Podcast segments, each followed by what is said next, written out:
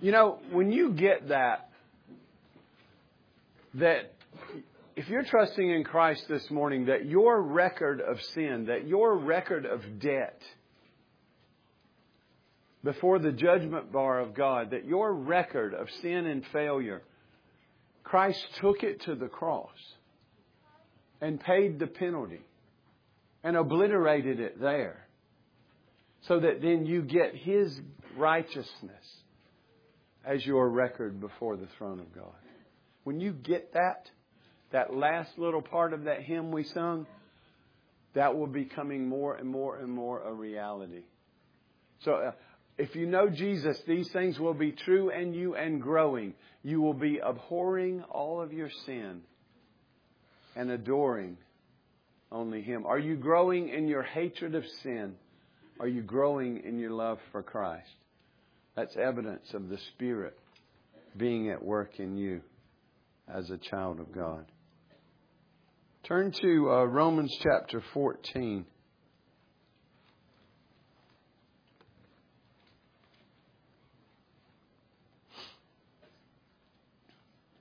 We'll have a couple of more sermons in Romans fourteen. Then we will divert and have a five-week series in December. No Ordinary Birth, Christ, the Incarnation. We'll do a series on that. And then we'll come back to Romans uh, in January. But today we're going to look at verses five and six in Romans fourteen. But I'm going to read verses one to twelve. To set it into context, we looked at one to four last time. Romans fourteen, verse one. This is the Word of God. As for the one who is weak in faith, welcome him, but not to quarrel over opinions or disputed matters. We talked about that. One person believes he may eat anything, while the weak person eats only vegetables.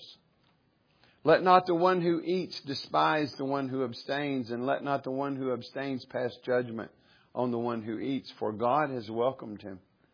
Who are you to pass judgment on the servant of another? It is before his own master that he stands or falls, and he will be upheld, for the Lord is able to make him stand. One person esteems one day as better than another, while another esteems all days alike. Each one should be fully convinced in his own mind. The one who observes the day observes it in honor of the Lord. The one who eats, eats in honor of the Lord, since he gives thanks to God. While the one who abstains, abstains in honor of the Lord and gives thanks to God. For none of us lives to himself, and none of us dies to himself. For if we live, we live to the Lord, and if we die, we die to the Lord. So then whether we live or whether we die, we are the Lord's. For to this end Christ died and lived again, that he may, might be Lord, both of the dead and of the living. So why do you pass judgment on your brother? Or you, why do you despise your brother? For we will all stand before the judgment seat of God. For it is written, as I live, says the Lord, every knee shall bow to me, and every tongue shall confess to God. So then each of us will give an account of himself to God. Thus far God's Word. Let's pray together. Lord, this being Your Word, we pray that Your Spirit would attend it, that Your Spirit would illuminate it, that You would be at work in our hearts, planting gospel seeds, bringing us to faith if we don't know You, growing us in grace and knowledge of and likeness of our Lord and Savior Jesus Christ if we do. Bless us with Your Word, Lord. Help me to preach it in the power of the Spirit. Help us to hear it in the power of the Spirit. And then help us to go away with that understanding that we need, that we might live in the light of Your Word for Your glory and our good. So bless the preaching and the hearing of the Word of God. It is in Jesus' name we pray. Amen. safely through another week, God has brought us on our way. This is John Newton, by the way. In case. Safely through another week, God has brought us on our way. Let us now a blessing seek, waiting in His courts today. Day of all the week the best, emblem of eternal rest. Day of all the week the best, emblem of eternal rest. John Newton, speaking of the Lord's Day, same man that wrote Amazing Grace. How sweet the sound. The seventh day Sabbath was instituted at creation, regulated by God's covenant with the Jews at Sinai. And many Jews still observe the Sabbath on the seventh day. Did you know, I didn't know this. Recently, um, our stove was fritzing and we ended up getting uh, another stove, and, and uh, I was thankful to be able to do that. But I learned as we were, as I was looking at stoves and reading about them, I learned that there's actually a Sabbath setting on stoves these days. Yeah, there is a, so that observant Jews can use their ovens without violating the Sabbath. And I'll let you go read all the details to that. You can heat up your food, but the light can't come on in it. But uh, that's another day. But with the death and resurrection of Jesus, that weekly day of rest prescribed in the fourth commandment transitioned to the first day of the week and has been known ever since as the Lord's Day. But sadly, the Lord's Day has been a controversial topic in the church. Some see the continuity of the fourth commandment through the Old Testament law and the Sabbath into the new covenant and the Lord's Day. Others think that because the seventh day Sabbath has been fulfilled, the fourth commandment no longer has any relevance in the church. And see, it seems a form of this struggle was alive and well in Rome. Remember, Paul is writing to the believers in Rome and the church in Rome that is made up of Jews and Gentiles there. And he's fighting for the unity of the church. And he's helping them. Last time we talked about food matters, and we talked about how the Jews would have been used to kind of having clean and unclean foods, and that had even gotten amped up out of fear over idolatry. The strong, uh, which Paul would have been included in, believed that, that all, all foods were clean and, and could eat anything. But there was a segment of the church that uh, had gone so far they, they would not Uh, eat anything but vegetables out of fear. So while Paul sided with the, with the strong there, he was patient with the weak and willing to teach and wait and, and defer to them in some settings. It was probably for the most part the Jews that had those food discrepancy, and it's probably for the most part uh, the Jews who are seeing one day as more important Uh, in that context, and we'll see as we look at the text. And the Gentiles were the ones that came in with the, the habit of seeing every day alike.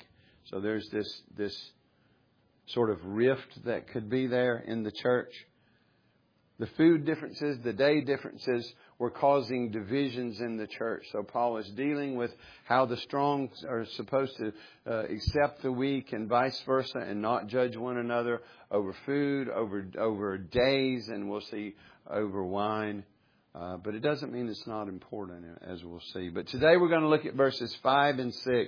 And I, I just I struggled with what to even title this, and went back and forth on a few things. But just the Lord's Day with a question mark uh, is the title.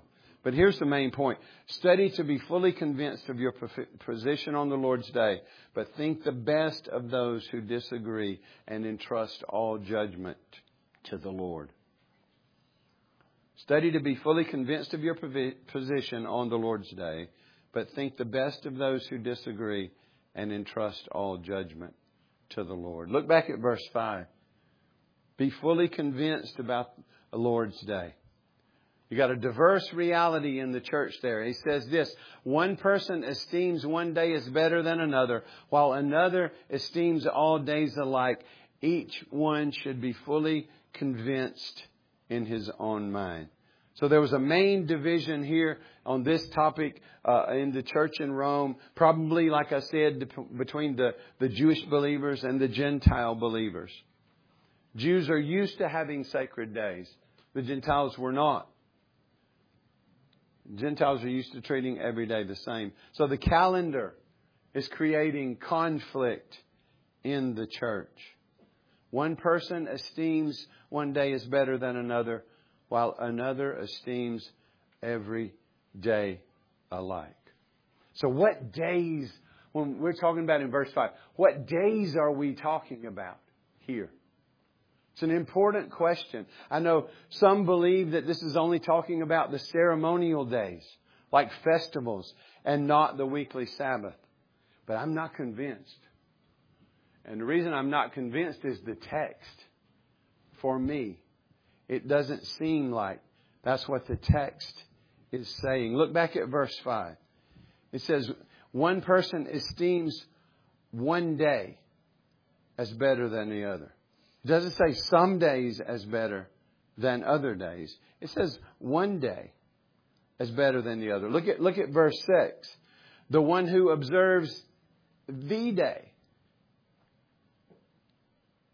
So it seems to me that we're we're we're talking about a particularly important single day, and the only one that makes sense to me in that context is that weekly Sabbath, that pattern God set in creation, where He worked six and rested on the seventh and hallowed the seventh day.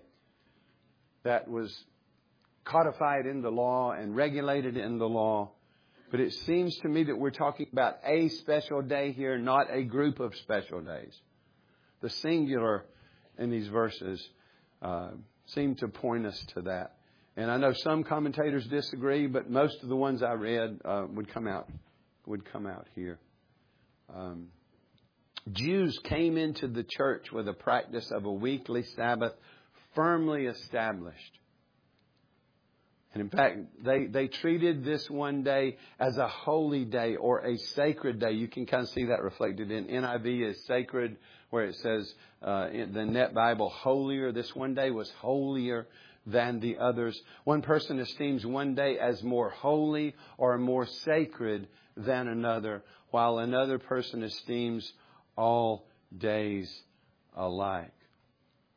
Sabbath observance and food laws were, were key Jewish distinctives in the first century.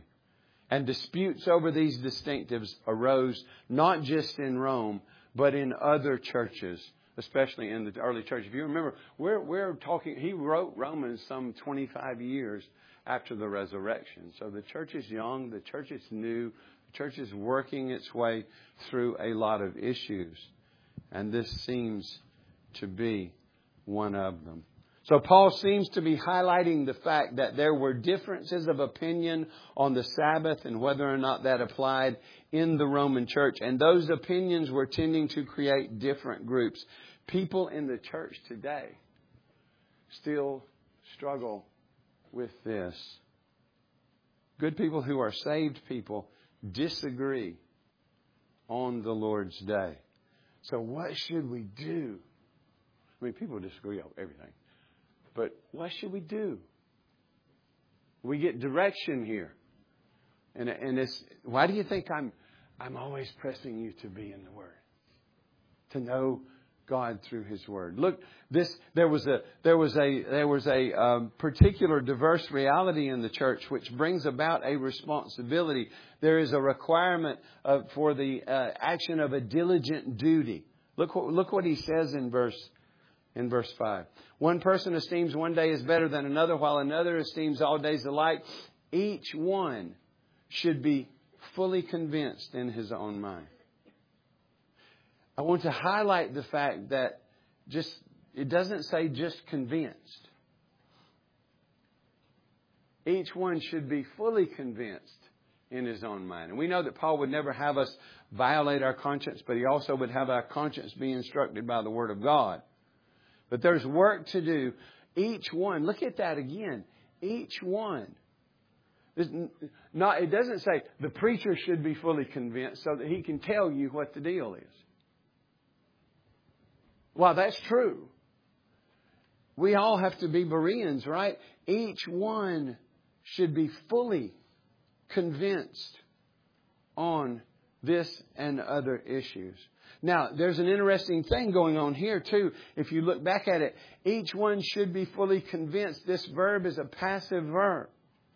There's a passive. We are to allow ourselves to be fully convinced. How do we do that? Well, we get in the truth and we allow the truth to shape us. Same thing in, in twelve. We look back. If you look in twelve, uh, one and two, and in chapter twelve, verse two, we've been learning how to be living sacrifices that are holy and acceptable to God. Those who exhibit genuine love, it says, love for neighbor, and those who are in the Word. And you see that up front, and, and all these characteristics we've been studying since we began chapter twelve, which are the application of the gospel. He says in chapter uh, twelve, verse two, do not be conformed to this world, but be transformed. That's a passive imperative. Be being transformed by the renewal of your mind, so that by testing you may discern what is the will of God, what is good and acceptable and perfect. So the more our minds are transformed by the Word of God, the more equipped we are to discern God's will in particular situations. A transformed mind results in the ability to discern God's will. And in this place, we're talking about the Lord's Day. We're talking about this one day being more special or more holy than the other days. What is the truth there? There's an answer to that. And that answer comes as we take this command seriously. And we're digging so that we are being fully convinced by the Word of God on any topic, but as it relates to this topic here on this topic on the Lord's Day. Not you in your own strength, according to your own ideas, transforming your mind, but having your mind transformed by the Holy Spirit of the living God through the Word of God. Study it out. Let the Word convince you. Rightly interpret it in context. Get help from good teachers and good books. Talk with one another. Especially important to talk with those with whom you differ, to see why they hold the positions they hold. Right? And let that examine you. That can be done through books as well as personal conversation. If we're, see, if we're not going around judging one another and writing one another off, we're going to have a whole lot better conversations with one another. And, and come to good consensus many, many, many times. But he tells us it is your responsibility, Roman believer, and through them us, knowing this to be the Word of God. It is each one of you. It is your responsibility to be fully convinced in your own mind through the Word of God. Because there's an unavoidable reality here. Somebody's wrong. Just as with the food. I mean, if you, if you, if Paul, if you were with Paul and he was telling you his convictions about food, and we see them thankfully in the Word, he was convinced that an idol was nothing, that anything prayed over was clean, and he could eat it. The believer could enjoy it. But the weaker brothers and sisters were struggling with that, and, and he's talking about patience with them and helping them come through. There was a right position and a wrong position on food, but the ones that were strong were not to be going around beating up the weak, and the weak weren't to be going around judging the strong. The same here. I think there's a right understanding of the Lord's Day. It's important to remember somebody's wrong on this. But here's an important point I want you to take away from it. Paul is not saying it doesn't matter. He's not saying it doesn't matter. He doesn't, he's not saying it doesn't matter where you come out here. He's saying be patient and gentle and kind with one another as you're studying to be convinced by the Word of God. Dwell together in unity even though you differ, and be willing and able to talk about those things without rifting over them. But it does. He's not saying it doesn't matter. Just like with food, there's a truth that undergirds that that would be feeding the strong in their convictions that they might, verse two, eat anything. Well, there's a conviction undergirding those who might see one day as better than the other. in a certain sense, or holier, or more sacred. He's teaching the church to be able to rem- to disagree and remain unified, to be gracious with one another and to wait on one another. But here's the other thing he's teaching the church, is to be minors in the Word of God. Read, read Proverbs two about doing the hard work of mining out the truth of the Word of God. Paul was convinced that more, the more the weak studied the Scriptures, the more they would come into unity with the strong. And there's the same thing here. But it requires patience and grace in the meantime. Patience and grace. Sometimes the Reformed world is not good at that. I've had a person, a beloved brother that I love and know in this church that I won't name, that told me there's no weird like Reformed weird. And he's right. But especially when we first come to the knowledge of these truths, right? Especially the, the sovereignty of God in salvation, but other things. You know, it, it affects other things. Brand new Reformed believers, it has been said, need to be put in a cage for a year until they learn how to play well with others and how to be light and salt. We don't need to be going around beating each other up over our position on the Lord's Day. So that's the next point. Verse six. Be patiently gracious about the Lord's Day and really everything else. It's not this, you know, just be kind to one another. Remember when we we just briefly read this and talked about it, First Corinthians thirteen, and applied it when we started chapter fourteen. But remember, love thinks the best. Think the best about one another. And that's what Paul is sort of putting forward here in verse six. He's like, he's saying, look, listen to me. The one who observes the day, observes it in honor of the Lord. And the one who eats, eats in honor of the Lord, since he gives thanks to God. While the one who abstains, abstains in honor of the Lord. Your brothers and sisters in the church are seeking to honor the Lord. They just might be at a different place than you right now. And so the weaker is not to just knee-jerk judge the strong, nor is the strong to be despising the weak, but working together and, and teaching one another and talking with one another and reading together and making every effort to understand these things so that our convictions are informed by the Word of God. Adopt this mindset. The one who observes the day is observing it in honor of the Lord. The one who eats is eating in honor of the Lord, giving thanks to God. And the one who abstains, abstains in honor of the Lord and gives thanks to God. Holding our convictions, not violating our conscience, and still being able to live in unity with our brothers and sisters is the challenge, isn't it? Because we make everything the most important thing, and we put them all in the same category, and we will only be unified with those who believe just like we do on everything, and it becomes us four and no more. Again, we're not saying these things are not important. We're not saying they're not convictions to come to. But we are saying, and Paul is saying, that the church needs to be patient with one another and kind to one another. And willing to walk in some differences with one another and still be locked arm and arm for the gospel. And here we're talking about the Lord's Day. Do not let your differences over the Lord's Day divide you. Be patient. Be gracious with one another. I think Paul is, is really fighting for unity in this text. And you know how hard it is. I guess you know how hard it is. The fight for unity. Knowing what issues are worthy of division over and which issues are not. Right? The resurrection is worthy of division. There's, there's differences here. And even sometimes you might know, you might be uh, what Paul would call a stronger person and have a, an informed conscience by the Word of God and have a conviction on, on food or wine or the Lord's Day.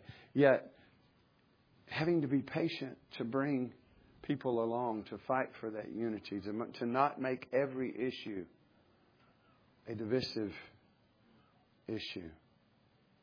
Not to be passing judgment, not to be despising, being patient, but thinking the best, thinking, yes, I know we don't agree with this, but I, I, I truly believe my brother or my sister is seeking to honor the Lord in this matter. So I just wanted to highlight that and show you this morning, let you see that, you know, there were differences there. And a lot of these differences come from the mixing, the early in the church mixing of Jew and Gentile into one body, one new man. And everybody comes in with certain convictions, and that made it particularly challenging in the Roman church. The last thing I thought I would do today, and this is going to be really brief, and we, we can talk more if we need to, is just ask the question. So is there a sacred day? Is there a Lord's Day? It seems obvious to me that Paul, I think, it's not obvious. Let me back off of that. It's not obvious. But I think Paul is, is he's, he's sort of, he's not thrown a bone to the Gentiles over food, but the Gentiles were more used to eating everything and didn't really have those scruples that the Jews had. And he's kind of pointed out that there was a strong position on food that, in mass, probably matched more with what the Gentiles thought, whether or not they got that from Scripture. And now I think he's throwing it the other way to, to just at least give clues and give hints that the Jews were right in hallowing one day over another. So it's not terribly obvious, but look, look what he couples up in verse six. In verse six, Paul seems to observe the strong as those who observe the day, because he couples it with those who eat in verse six. And again, this you got this is digging and a dig, but look what he couples together. The one who observes the day observes it in honor of the Lord. The one who eats eats in honor of the Lord. The one who observes the eats, we know he's identified as the strong, and he's coupled that with the one who observes the day. He hasn't even mentioned, really, in this verse, the one who sees every day the same. But the, the one who observes the day observes it in honor of the Lord. The one who eats and eats in honor of the Lord, since he gives thanks to God, while the one who abstains abstains in honor of the Lord and gives thanks to God. So he seems to be sort of leaning towards one side being more right than the other in these issues, and showing them that not one, one side doesn't have all the answers. That there's a there's a need for unity here. And he, when he couples the, the, the ones who eat with the ones who observe the day, just my opinion, that uh, he's coupling there and describing the strong in verse six. But let me give you a brief case why this is not where we settle the issue on the Lord's Day. I think it is about it and how we relate to one another. I think the singular, and for the other reasons that I've mentioned, brings that into discussion, and the fact that the characteristic main characteristics of the Jews were, were these things, the, the, the Sabbath and the food restrictions. So uh, whether or not you agree with that, I'm, I'm, putting, I'm just telling you where I'm at right now. But here's a very brief case for the Lord's Day. Number one, the Sabbath was a creation ordinance. God set that pattern in the garden when he created man and woman, when he created mankind. He worked six and, and hallowed the seventh, and called on people to follow that pattern. He's created us to work and rest in rhythm. He's created us to work and worship in rhythm. And nothing about the new covenant has taken away that need. You're still created to work six. Now, I messed up some of y'all's weekend, aren't I? You're still created to work six and rest one. We want to work four and take three day off. I get it. You're created to, you, you got to do some work at home as well as at work, and there's time for all of that. You're created for six and one pattern. And it was in creation that God set that pattern. And then in the, the Mosaic covenant, or what we call the Old Covenant, it says, remember how the fourth commandment starts. Remember. Not start something, but remember. Remember the Sabbath day. Remember God's setting it apart at creation. And then the seventh day Sabbath is put into motion there. Listen, there are many types and shadows attached to the Sabbath of the Old Covenant. I think I, I agree with that. But the pattern was set at creation and reinstituted there with the giving of the law. Although it, over the years it would become encrusted with many things that never were commanded, which made it a burden. I think maybe that might be illustrated by the Sabbath setting on your range. But we're not going to go there. But there was definitely an institution of the Sabbath at creation, a regulation of it when the, with the giving of the law, and then the new covenant brought in by the life, death, burial, and resurrection of Christ. Like I said, we still need six days to work. We need that one day of worship and rest. And what you see by the clear pattern and command of the New Testament in Christ setting that that that um, that pattern again is that the seventh day Sabbath fulfilled gives way to the first day, Lord's Day. So in the New Covenant, the Lord's Day is the day, the first day of the week is the day of rest and worship. There's still a day. It's still needed until Christ returns. We are, we do not have the full attainment of His rest yet. That's one thing I appreciate about this Hebrews four passage I'm about to show you. There's an already and not yet to it as well. It's giving us why we still need this this Sabbath rest, if you will. We still need this pattern. We need the six in one pattern, work and rest. And we certainly need the weekly pattern of the day of worship to be set. So whatever other positions you might take over the fourth commandment and its application to the Christian, no one should dispute the fact that the Lord's Day is Sunday, the first day of the week. And on that day, God and His worship should be primary. But look at Hebrews four, nine through eleven. And it's talking about the rest, and if Joshua had given them rest, all of that. I'll let you go read that. But look what it says here. It says, so then there remains a Sabbath rest for the people of God. Verse nine. Literally, that word translated Sabbath rest means this. So then there remains a Sabbath keeping for the people of God. The definition of that word is a Sabbath keeping. I'll let you go look it up, but it, but it's there. Why do we need that? Okay, he says, for whoever has entered into God's rest has rested from his own works as God did from His. So we know, picture, type, shadow, we've rested from our works to rest in Christ and His grace, right? But also we need this continuing weekly rest until Christ comes back because we physically need it and we spiritually need it. But we've already attained the rest, some of this standing in rest through our justification. But we also have our sanctification. Look at verse eleven. There, let us therefore strive to enter that rest so that no one may fall by the same sort of disobedience. So we are entered into the rest, and yet we're striving to enter that rest. We, we are made right with God, and yet we're seeking to grow in grace. We're still mortal. We still need six and one. We still need the day of worship. So therefore, there remains a Sabbath rest or a Sabbath keeping for the people of God. I'm not saying that you take everything that was true about the Sabbath in the Old Covenant and just import that into the New. There's a lot of things that people have different convictions about, and I'm not going to settle all those today. But I'm just trying to show you that there remains a need for what is called in the New Covenant the Lord's Day. Okay, where did we get that? Did somebody just make that up? That title, the Lord's Day. Did somebody just make that up? Look at Revelation one ten. John talking about where he was and when it was when he's receiving these visions and receiving what we have in the book of Revelation. He says, I was in the Spirit on the Lord's Day. And I heard behind me a loud voice like a trumpet. What's the time factor there? On, now look at it, the Lord's Day. What we have in our English translation, those two words, the Lord's, that's actually one word and it's a technical term. And it means belonging to the Lord. That's what it means in the original. So he's telling us that something belongs to the Lord and it's that particular day. He was in the Spirit on the Lord's Day. He was in, he was worshiping on the first day of the week, and God did special things there. But it, that, that translated the Lord's is a technical term meaning belonging to the Lord.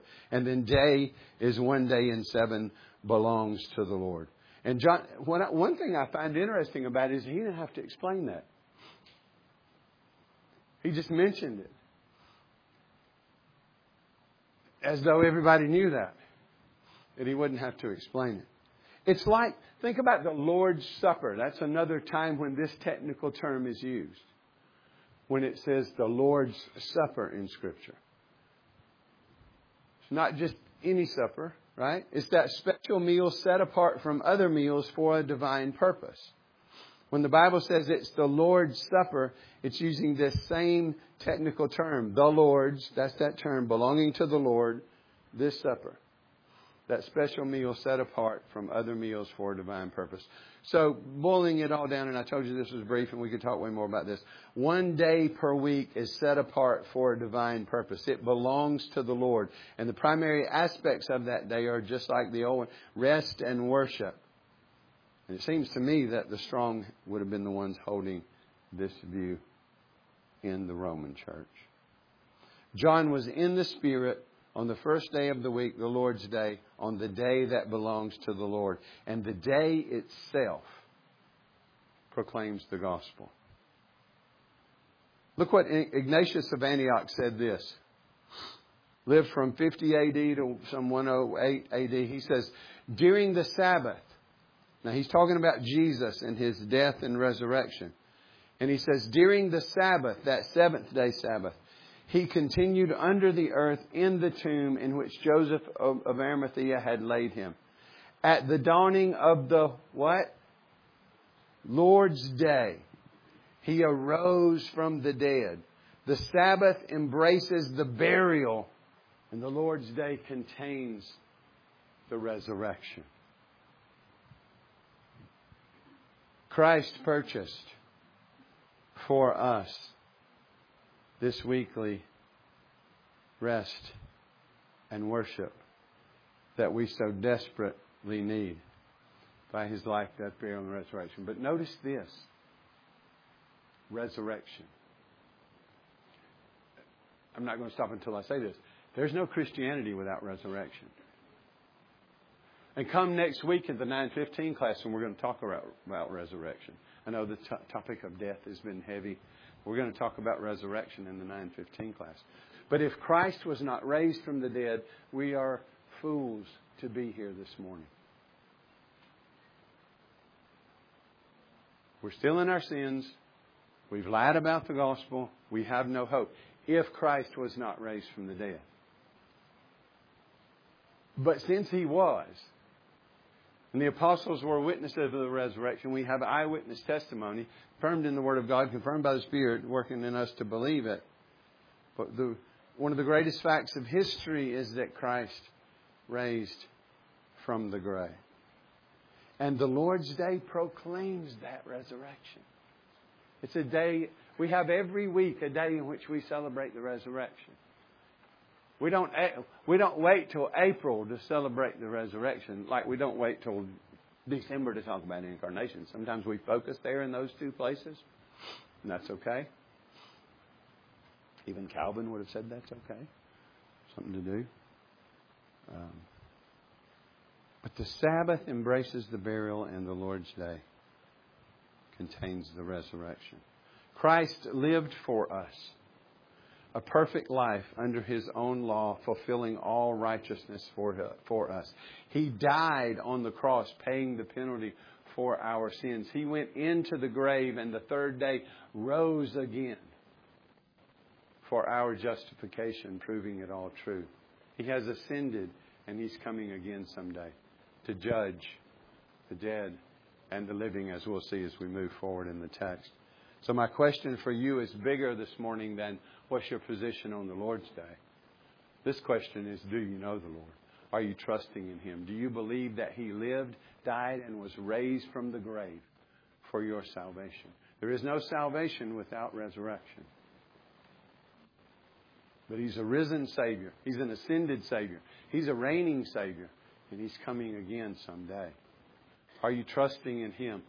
For God so loved the world. Literally, I believe it should be translated, in this manner God loved the world, that He gave His only begotten Son, that whosoever believes in Him, trusts in Him, shall not perish but have everlasting life.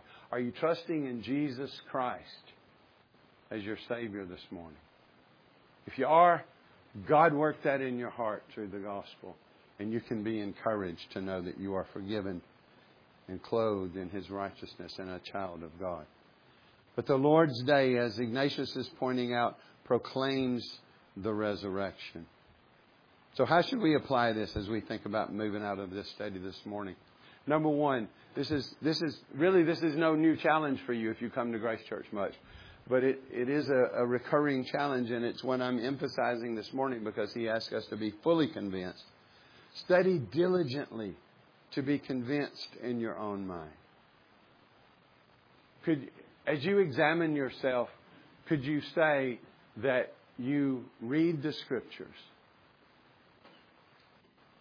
and that you ponder on what you've read and that you study to learn from the Scriptures? Are you a student of the Bible? What it, what is a Christian but a disciple of Christ? And how am I discipled by Christ? Through His Word. So on this issue, this issue and every other issue, and I know we're we're growing in that, and some of us have more ability in that, and, and that's okay. But everyone can read and think about and ponder over and look up references and read commentaries when necessary. Have study Bibles. The E S V study Bible is a good one if you want to have. Reformation study Bible. There's a lot out there. Study diligently to be convinced in your own mind. Read commentaries when you're dealing with an issue like the Lord's Day on both sides. Talk with those who differ. We have a tendency to stay in our own echo chamber and just read people that agree with us or that we agree with. So we need to be reading more broadly than that and talking with those who differ. You know, as as relates to the Lord's Day, you probably already know that people in the church that hold a different opinion than yours. Talk to them. It's a very simple question. Why do you believe what you believe about the Lord's Day? And be willing to have a, a, a gentle discussion about it. And I promise you, you'll learn from one another. It's all, discipleship's always a two-way street. But if it's not, listen, one of the most dangerous things, I don't know, I, I, we were planning a Bible study in a church I was in, not this church.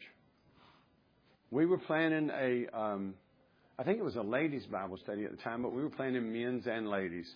And one person said to us, talking about prayer and Bible study, they said, "That's just not my thing."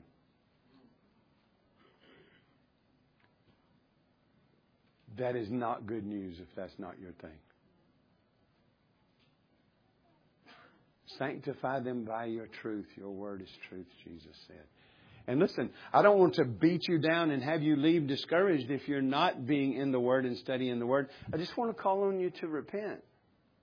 If you're a follower, if you claim to trust Christ, just turn from that. He's given us a book that He expects us to know and through which the Spirit works that we might grow. And I didn't mean to make that rhyme, but I did. But it's serious business. This is soul health business here. So be studying to know what you believe and why you believe it. Number two, treat others who disagree with grace. Be lovingly patient with each other and wait on the Lord. It might be you that comes along to the other's opinion, or it might be the other one that comes along to you. You might think yourself strong and be the weak person and might find that all out through through this. But bear with one another and be kind to one another and gracious with one another and, and long-suffering and forgiving with one another. Don't be quick to be offended. Some of you are snap judgers. Need to repent of that. Be lovingly patient with each other as the Lord is lovingly patient with you. If you don't want the Lord to be lovingly patient with you, then don't be lovingly patient with one another. That's kind of the way He talks to us. You can't have the gospel and grace for self without being willing to extend that grace to others. And if you're not in the habit of extending that grace to others, it might mean you don't have grace with the Lord. So this kind of goes along with it. Number three, don't break fellowship over differences here. These kind of differences. Trust all judgment to the Lord. And, and then I want to just end with number four. Wherever you come out on the Lord's day, one thing is clear. No matter which position you hold, unless you want to be unbiblical, His worship is to be primary on the first day of the week. One thing's clear. By pattern, example, command that Christ commands us to come together on the first day of the week and worship. That must be a priority, and we must set that example for our children and call them to hold that conviction as well. I'm not saying there's never time when you can't make it to worship. If you are, you know, a policeman or a fireman or a nurse, or there are things like that, but we make far too many excuses for it these days. We make it way too easy. We need to, we need to ponder those things, because God's day is important. The Lord's day is vital for the health of your soul. It's vital for His glory because He commandments, commands it. It's an important thing to come to a good understanding of. Well, I'll conclude with the words of Samuel Wilberforce. He was the son of William Wilberforce. And he says this, and I just let this search us. Is this our attitude toward the Lord's day? It should be the high point of the week. He says, "Oh, what a blessing is Sunday, interposed between the waves of worldly business, like the divine path of the Israelites through the sea."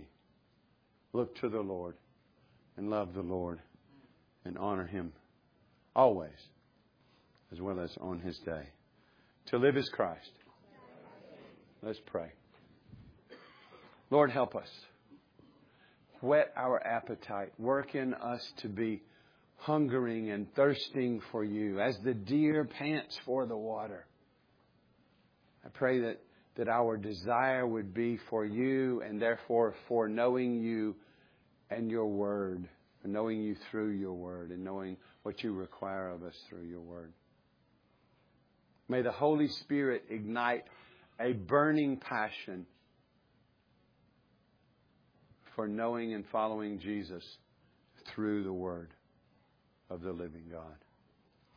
Bless us, Lord, to be to be working, to be fully convinced on matters like what has been highlighted for us in Romans is food and days, and we will talk about wine some at, at some point. Not to be judging or despising one another, but, but to be locked arm in arm from the, for the gospel, and to be um, loving one another. Living sacrifices, holy and acceptable to God. Exhibiting genuine love, love of neighbor, like we love ourselves, love of one another the way Christ has loved us. I praise You that this is, for the most part, a people who do exactly this, Lord, but we can grow. We can all grow in our love for You, and we should. We will be growing in our love for You as long as we're being sanctified. And we should be growing in our love for one another as Christ has loved us, and our love for our neighbor. So help us to be able to differ over certain issues without dividing. To keep the main thing the main thing, and to pour into growing in grace together. Lord, we thank You for Your Word. We thank You most of all for Your grace. I pray for those who don't know You. I pray for Your gospel to be at work powerfully in their hearts by Your Spirit, that they might repent and trust Jesus. And I pray for those of us who do know You, that our lives would be characterized by what we sang earlier, a growing abhorring of sin and therefore repentance from it, and a growing adoring of Christ and therefore faithfully following You, Lord Jesus. So bless us, Lord, to love and honor You and to grow in Your grace. It's